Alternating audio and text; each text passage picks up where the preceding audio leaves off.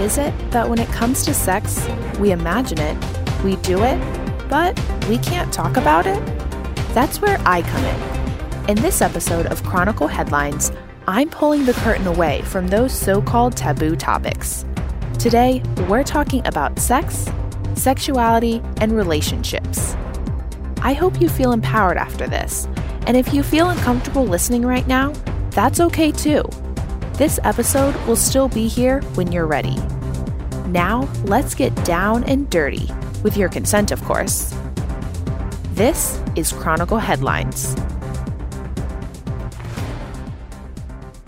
Don't be shy. Let's talk about sexual health. Your sexual health is the same as your everyday health, and whether you're sexually active or not, engaging in safe and pleasurable sex doesn't need to be taboo. For many women with vaginas and trans people with frontal openings, any type of penetration can be difficult or even painful. The American College of Obstetricians and Gynecologists estimates that three in four women will experience painful sex at some point during their lifetime. I'm here with copy Chief Summer Haugelin Abernathy to talk about common reasons why your vagina might not work the way you think it should and what you can do if you're worried about painful penetration. So sometimes people have uh, different conditions like vulvodynia, which is chronic pain in the vulva um, with some burning and itching, vestibulodynia, which is uh, pain or discomfort around the opening of the vagina. Then there's also um, vaginismus, which is um, when the muscles on uh, the tube of the vagina kind of contract and seize, and that can be painful. Yes, I'll leave it at that. Oh, um, one more, sorry.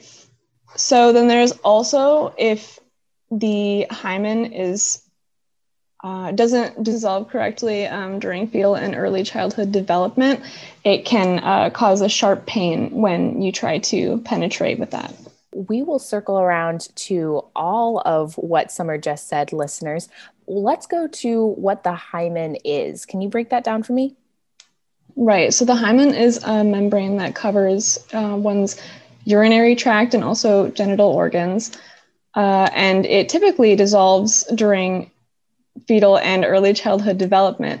However, sometimes if it doesn't dissolve correctly, it can leave a membrane over um, these holes and uh, or it can leave a membrane with smaller holes, so there can be multiple, uh, or it doesn't dissolve all the way, and that can still cause painful penetration. What are some things that people can do to combat these painful, yeah, these painful interactions with their hymen? Mm-hmm. Um, so I would recommend seeing a doctor about it um, if you are having pain. Um, you can stretch it open, though, actually.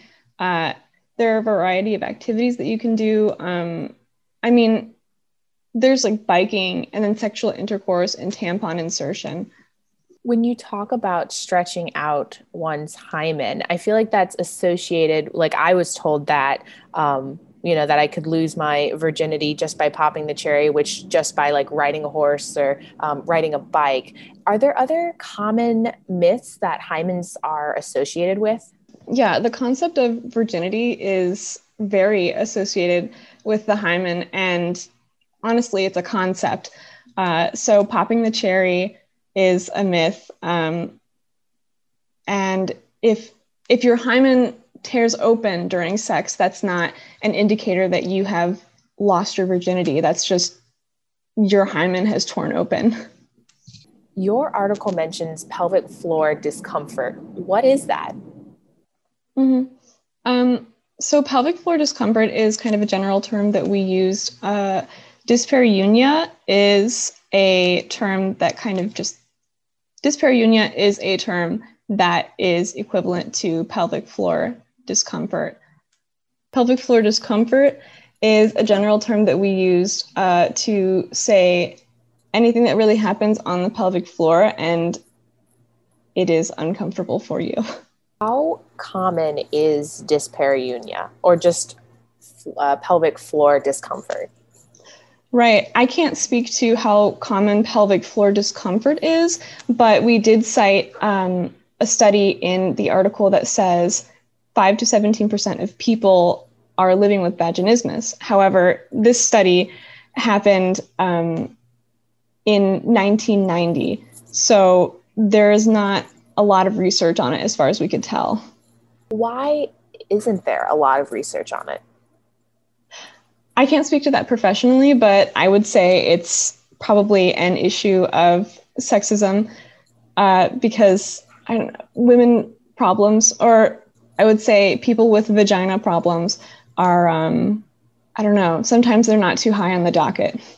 And how young can these pain, this pain occur? Um, we talked about labial adhesion, which is where the yes, the, so the two labial labia minora will sometimes stick together um, caused by inflammation, and that's labial adhesion, and that is most common in, um, I believe, babies and toddlers, but it can also happen during puberty, and in that case, the hormones usually take that out. Let's let's move on to vaginismus. Did I pronounce that correct? Yes. Vaginismus. Oh, that's a tongue twister. What what is that? Um, I know you said that earlier, but let's circle back to it because it seems like um, I've never heard of it. So, what is that? Sure. Um, vaginismus is a condition where um, the muscles in the pelvic floor will engage in kind of a spasm. Um, the it will it will make the vaginal tube hurt uh, when this happens. What can someone do about vaginismus? Seeing a doctor is uh, an excellent thing to do about vaginismus there are also different um, there are different treatments for it. I know that some people use dilators. This is not um, on any authority. This is just people that I know. Um, I know some people use dilators, which is um, I want to say a tube, not a tube, but like a like a stick that you will put in your vagina and you let it sit there for a few minutes and it just kind of like helps your vagina realize that like something can go in. Um, but i've also heard that other people have not found treatments with their doctors. So that is that's it. I feel like it's a case by case basis. It's one of those things that's just something that people will have to manage on their own. I would say not on your own. I would say definitely see a doctor about it. Um, usually they can offer some kind of help to wrap this up, why is talking about pleasurable sex, having pleasurable sex, important? I think that talking about pleasurable sex and having pleasurable sex is important because if you are somebody who wants to have sex, it's hard to want to have sex if it's not pleasurable for you. Uh, so, if that's not happening for you, I would recommend talking to your partner, um, but also a doctor, a therapist, somebody uh, with professional authority who can help you work through these issues that you're having. Um, but having your partner involved, I think, is also important. Should women or even men be embarrassed to talk about uncomfortable sex? No, I think that you should never be embarrassed to talk about uncomfortable sex. Um, I feel like you wouldn't you wouldn't be embarrassed to talk about um, a pain in your elbow. So I feel like you shouldn't be embarrassed to talk about a pain in your vagina during something that's supposed to be um, a very good time for you. Are there any ways that one can explore their own body, and what are they? Sure. Um, we talked to Carlin Ross, who um, focuses on aiding people with self love and having independent orgasms. And she talked about um, taking time to just kind of like explore your body. You can use lubrication, um, vibrators, things like that, uh, to just kind of get to know yourself to add with the um, that you should explore your own body, there's also research that you can do on your own. Um, I interviewed somebody from Embrace Sexual Wellness. Uh, she was the founder, Jennifer Litner, and they have a page on the Embrace Sexual Wellness website that has a lot of resources that people can check out. Um, Scarleteen and Healthline also are good resources to look at. Thank you very much, Summer, for all of the 411 on this. And to read more or to read the full article, you can go to columbiachronicle.com.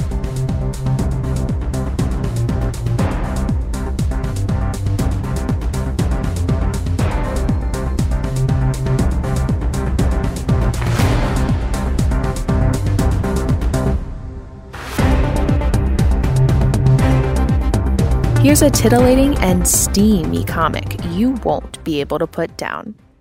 Money Shot is a story about scientists who travel to space in a future where space travel is expensive and largely ignored. Christine Ocampos, the inventor of the Starshot teleportation device, has an idea to travel to new worlds, engage intimately with local aliens, and film her exploits for people back on Earth trying to find something new on the internet. Ocampos and her, quote, merry band of scientists come porn stars explore the universe, each other, and the complexities of sex. Here to talk about Money Shot is Opinions editor Isaiah Colbert.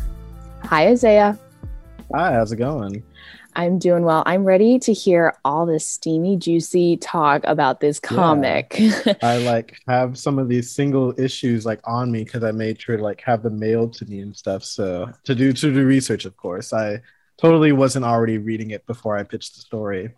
Um, so yeah, um, as you said, like and even when I interviewed the one of the writers, uh, Tim Seeley, who also happens to be a teacher at our school, um, he said that pretty much the short elevator pitch is that science isn't really funded. Uh, scientists want to do space exploration, so they fund it by making porn in space. So I was like, all right, that's that's a pretty simple thing to write for as like a nut graph for the story there.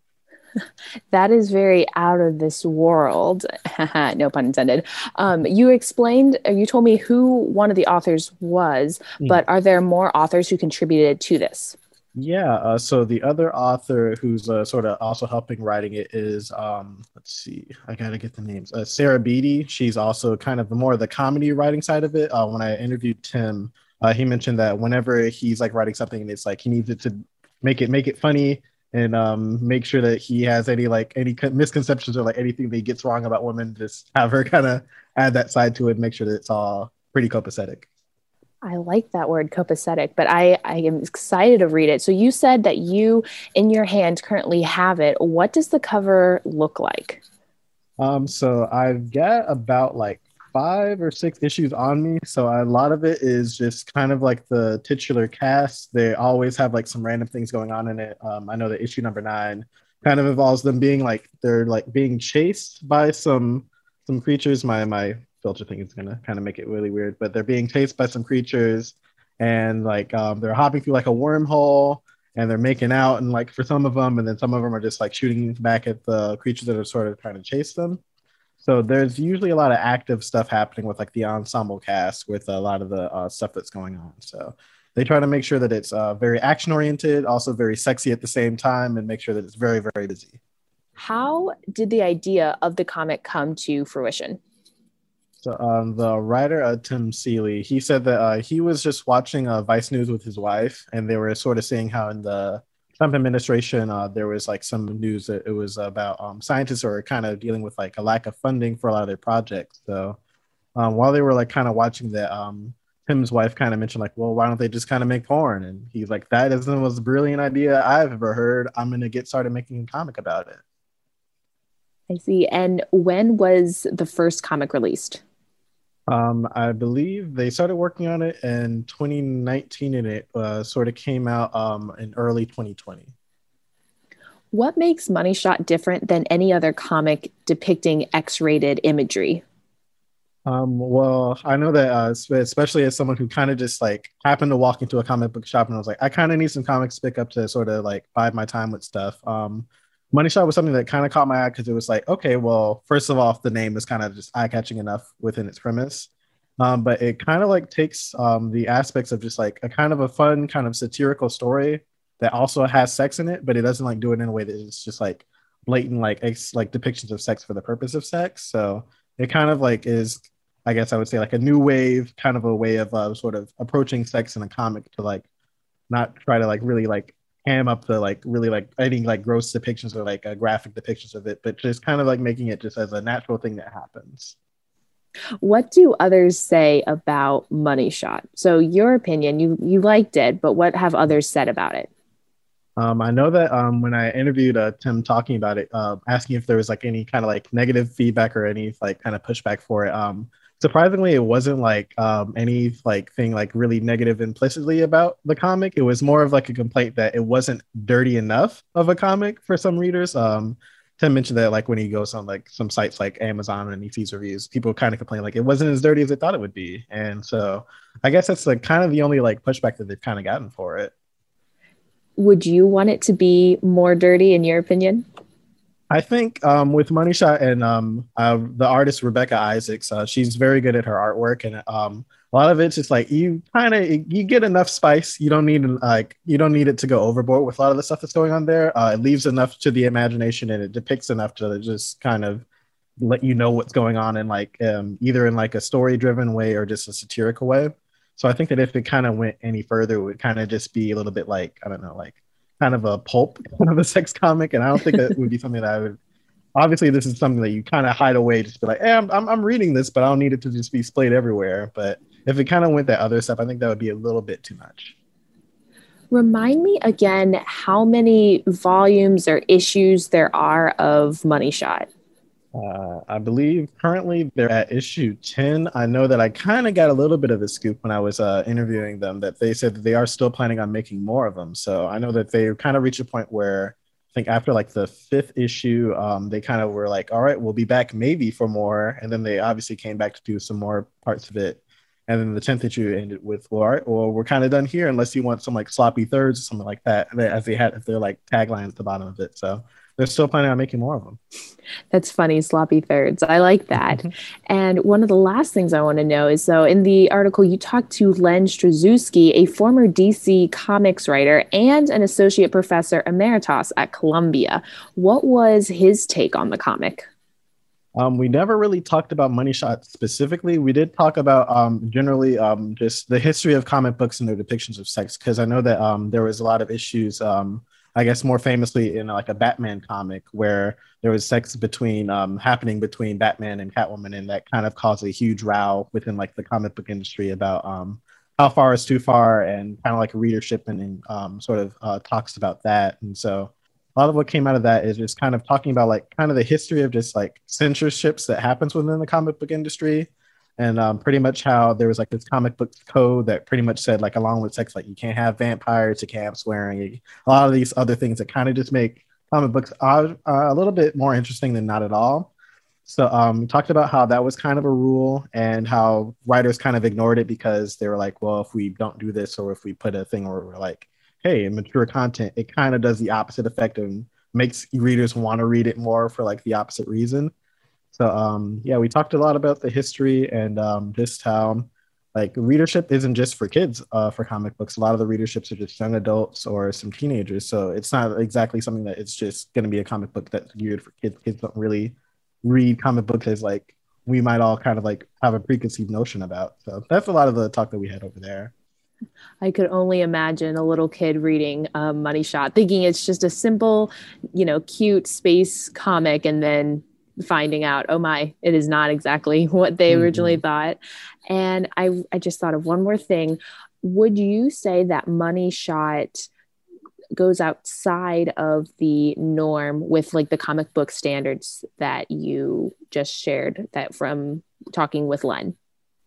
Yeah, um, because I know that uh, when we when I was talking with Len, a lot of the things that he mentioned was there is like a bit of a history of sex in uh, comic books. Um, think there was like a really like famous um version of it. Um, oh gosh, uh, uh, Tijuana Bibles. I remembered it. Uh, they called the Tijuana Bibles, where it was kind of like a more kind of graphic, um, satirical kind of a thing about um sex in comics, where it would either depict celebrities or very famous comic book um like figures just having sex in comics. But the other side of that is that those were also one of those that are like really, really dated and just, you know, pretty racist and pretty sexist. And um, I think that um, and what came out of the interview with um, the writers and uh, artists at uh, Money Shot was that they tried to make sure that it was something that wouldn't just be like something that just a white person would appeal to. Like, I think they do that really well. And like one thing that didn't uh, come up in the article that we ended up talking about um, was that Money Shot isn't just like a um, comic book that just has a dialogue about sex and just it, it, actually talks about politics too and how that kind of is intrinsically linked into it. Um, in their second kind of like half of the run of it, they uh, actually kind of dip their toe a lot more into the Trump inspirations of the comic book. They even have their own like pseudo version of Trump that gets kind of thrown in there. And they kind of um, have more of a conversation about just kind of like poking fun at the politics that's happening like currently and how it would kind of connect with the story that's uh, going on in Money Shot. So I think Money Shot's kind of um, one of a kind when it comes to uh, having not only just uh, satire about uh, sex just a wacky concept in general, but also is um, smarter in ways than you wouldn't really expect when it comes to um, sort of dialogue and commentary about politics. I'm curious now about the characters because I believe I read that some of them were pansexual. Is that right?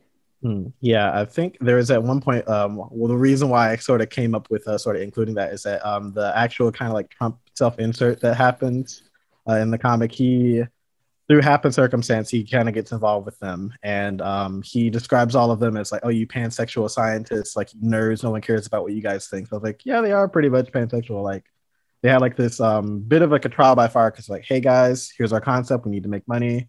We got to get comfortable with each other. We got to get intimate. We got to like be comfortable with all of our things. So um, they they all get really close. All the characters, um, not only just um, like physically, but they also like learn a little bit more about each other's insecurities, and they grow a lot closer through that.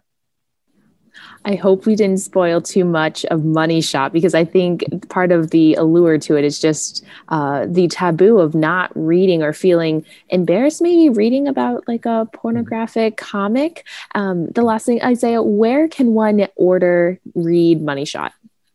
Um, I'm pretty sure uh, that if you, um, where I specifically got Money Shot, um, there's this place called um, you can either go to Graham Cracker Comics in Chicago, where I know they'll hold issues there. Um, there's also uh, Challengers Comics, is uh, where I went to go get my copy specifically.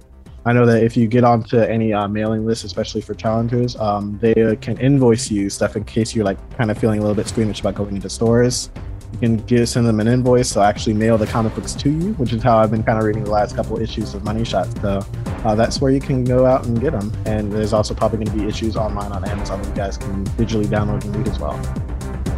Hey, thank you so much. There is a spectrum of words we use to describe members of the LGBTQIA plus community. Some labels, such as bisexual, are viewed as less valid because it's thought of as a step before coming out as gay or lesbian, or deny that bisexuality even exists. I'm here with managing editor Brooklyn Kioso to talk about bisexuality, bi erasure, and why it's important to change the narrative. Well, bi erasure is a pervasive problem in which bisexuality is either questioned, um, legitimacy of bisexuality is either questioned or denied outright. And what are some examples that people do this, whether they intentionally do it or, or not? Yeah, so a couple examples done by society and in media.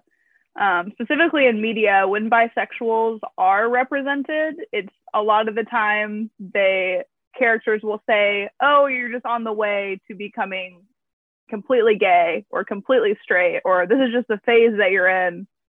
Um, or if a character in a movie like love simon for example is like with the woman and then decides actually no i'm gay. There's like no in between there um, which is valid. Sometimes that does happen. But there's not a lot of representation for that spectrum of being attracted to multiple genders why is this important to talk about it in the LGBT community?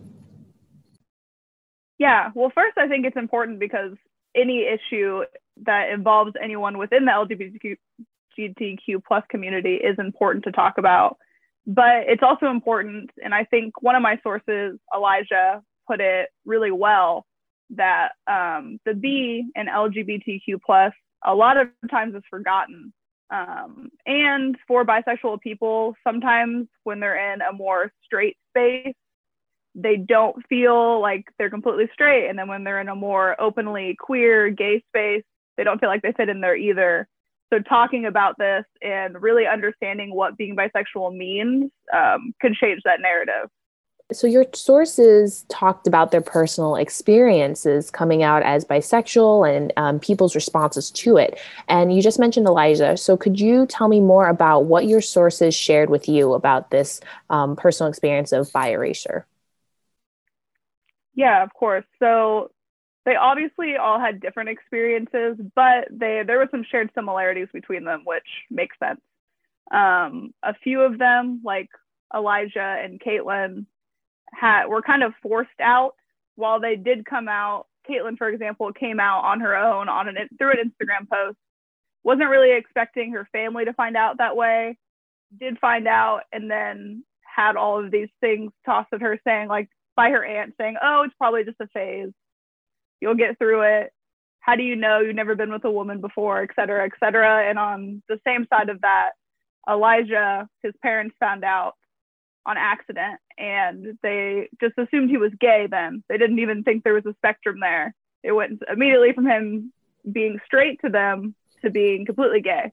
And how did he approach this con or this topic to his parents? Meaning, like after they said that to him, did he share with you his response, like explaining that there is an in between? Yeah, he didn't go in great detail about exactly how he went about that, but he did say even within his friend group now, he feels like he's still viewed as only gay because he has this feminine side to him. Um, and he did directly say that he felt a little bit diminished and misunderstood in his friend group because he does identify as bisexual, but they joke around with each other and just say, "Oh, you're probably gay." One of your sources um, is is married, and she said quote that she constantly feels like she's coming out to people. Would you be able to elaborate more on her story? Yeah so jen has been married for almost 13 years.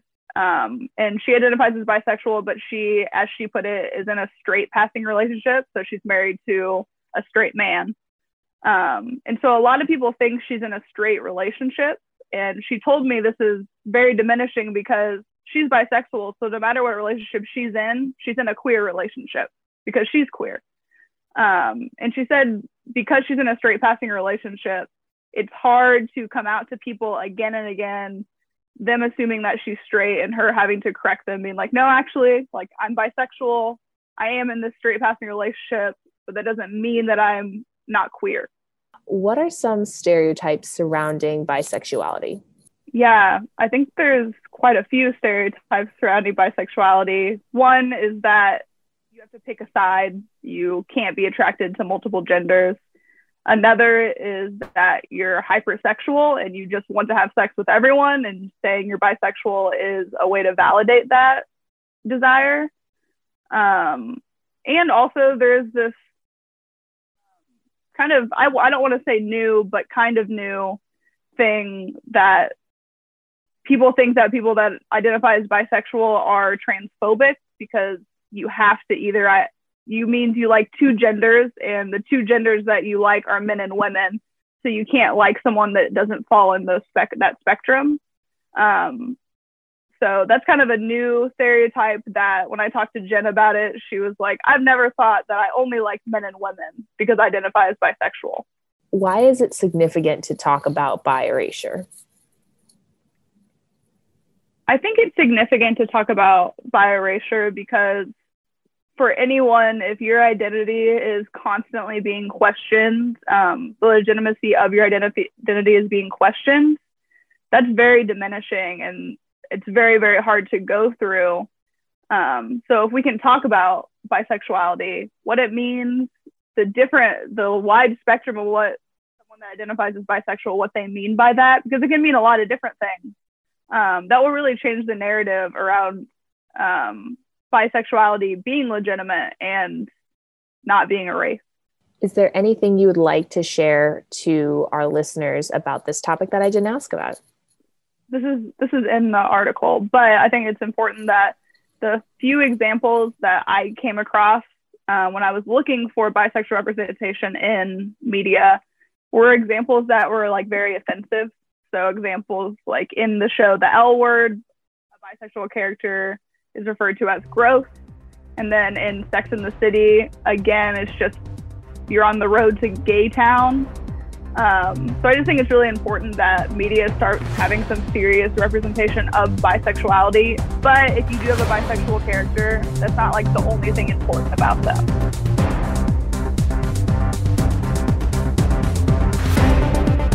Thank you for tuning in to this week's edition of Chronicle Headlines. You can check out all these stories and more at columbiachronicle.com. For additional coverage, we are at CC Chronicle on Instagram and Twitter. Chronicle Headlines is made possible by a collaboration with the staff of the Columbia Chronicle and WCRX FM, Chicago's Underground. Under the leadership of Suzanne McBride, Chair of the Communication Department at Columbia College Chicago. Until next time, I'm your host, Paige Barnes.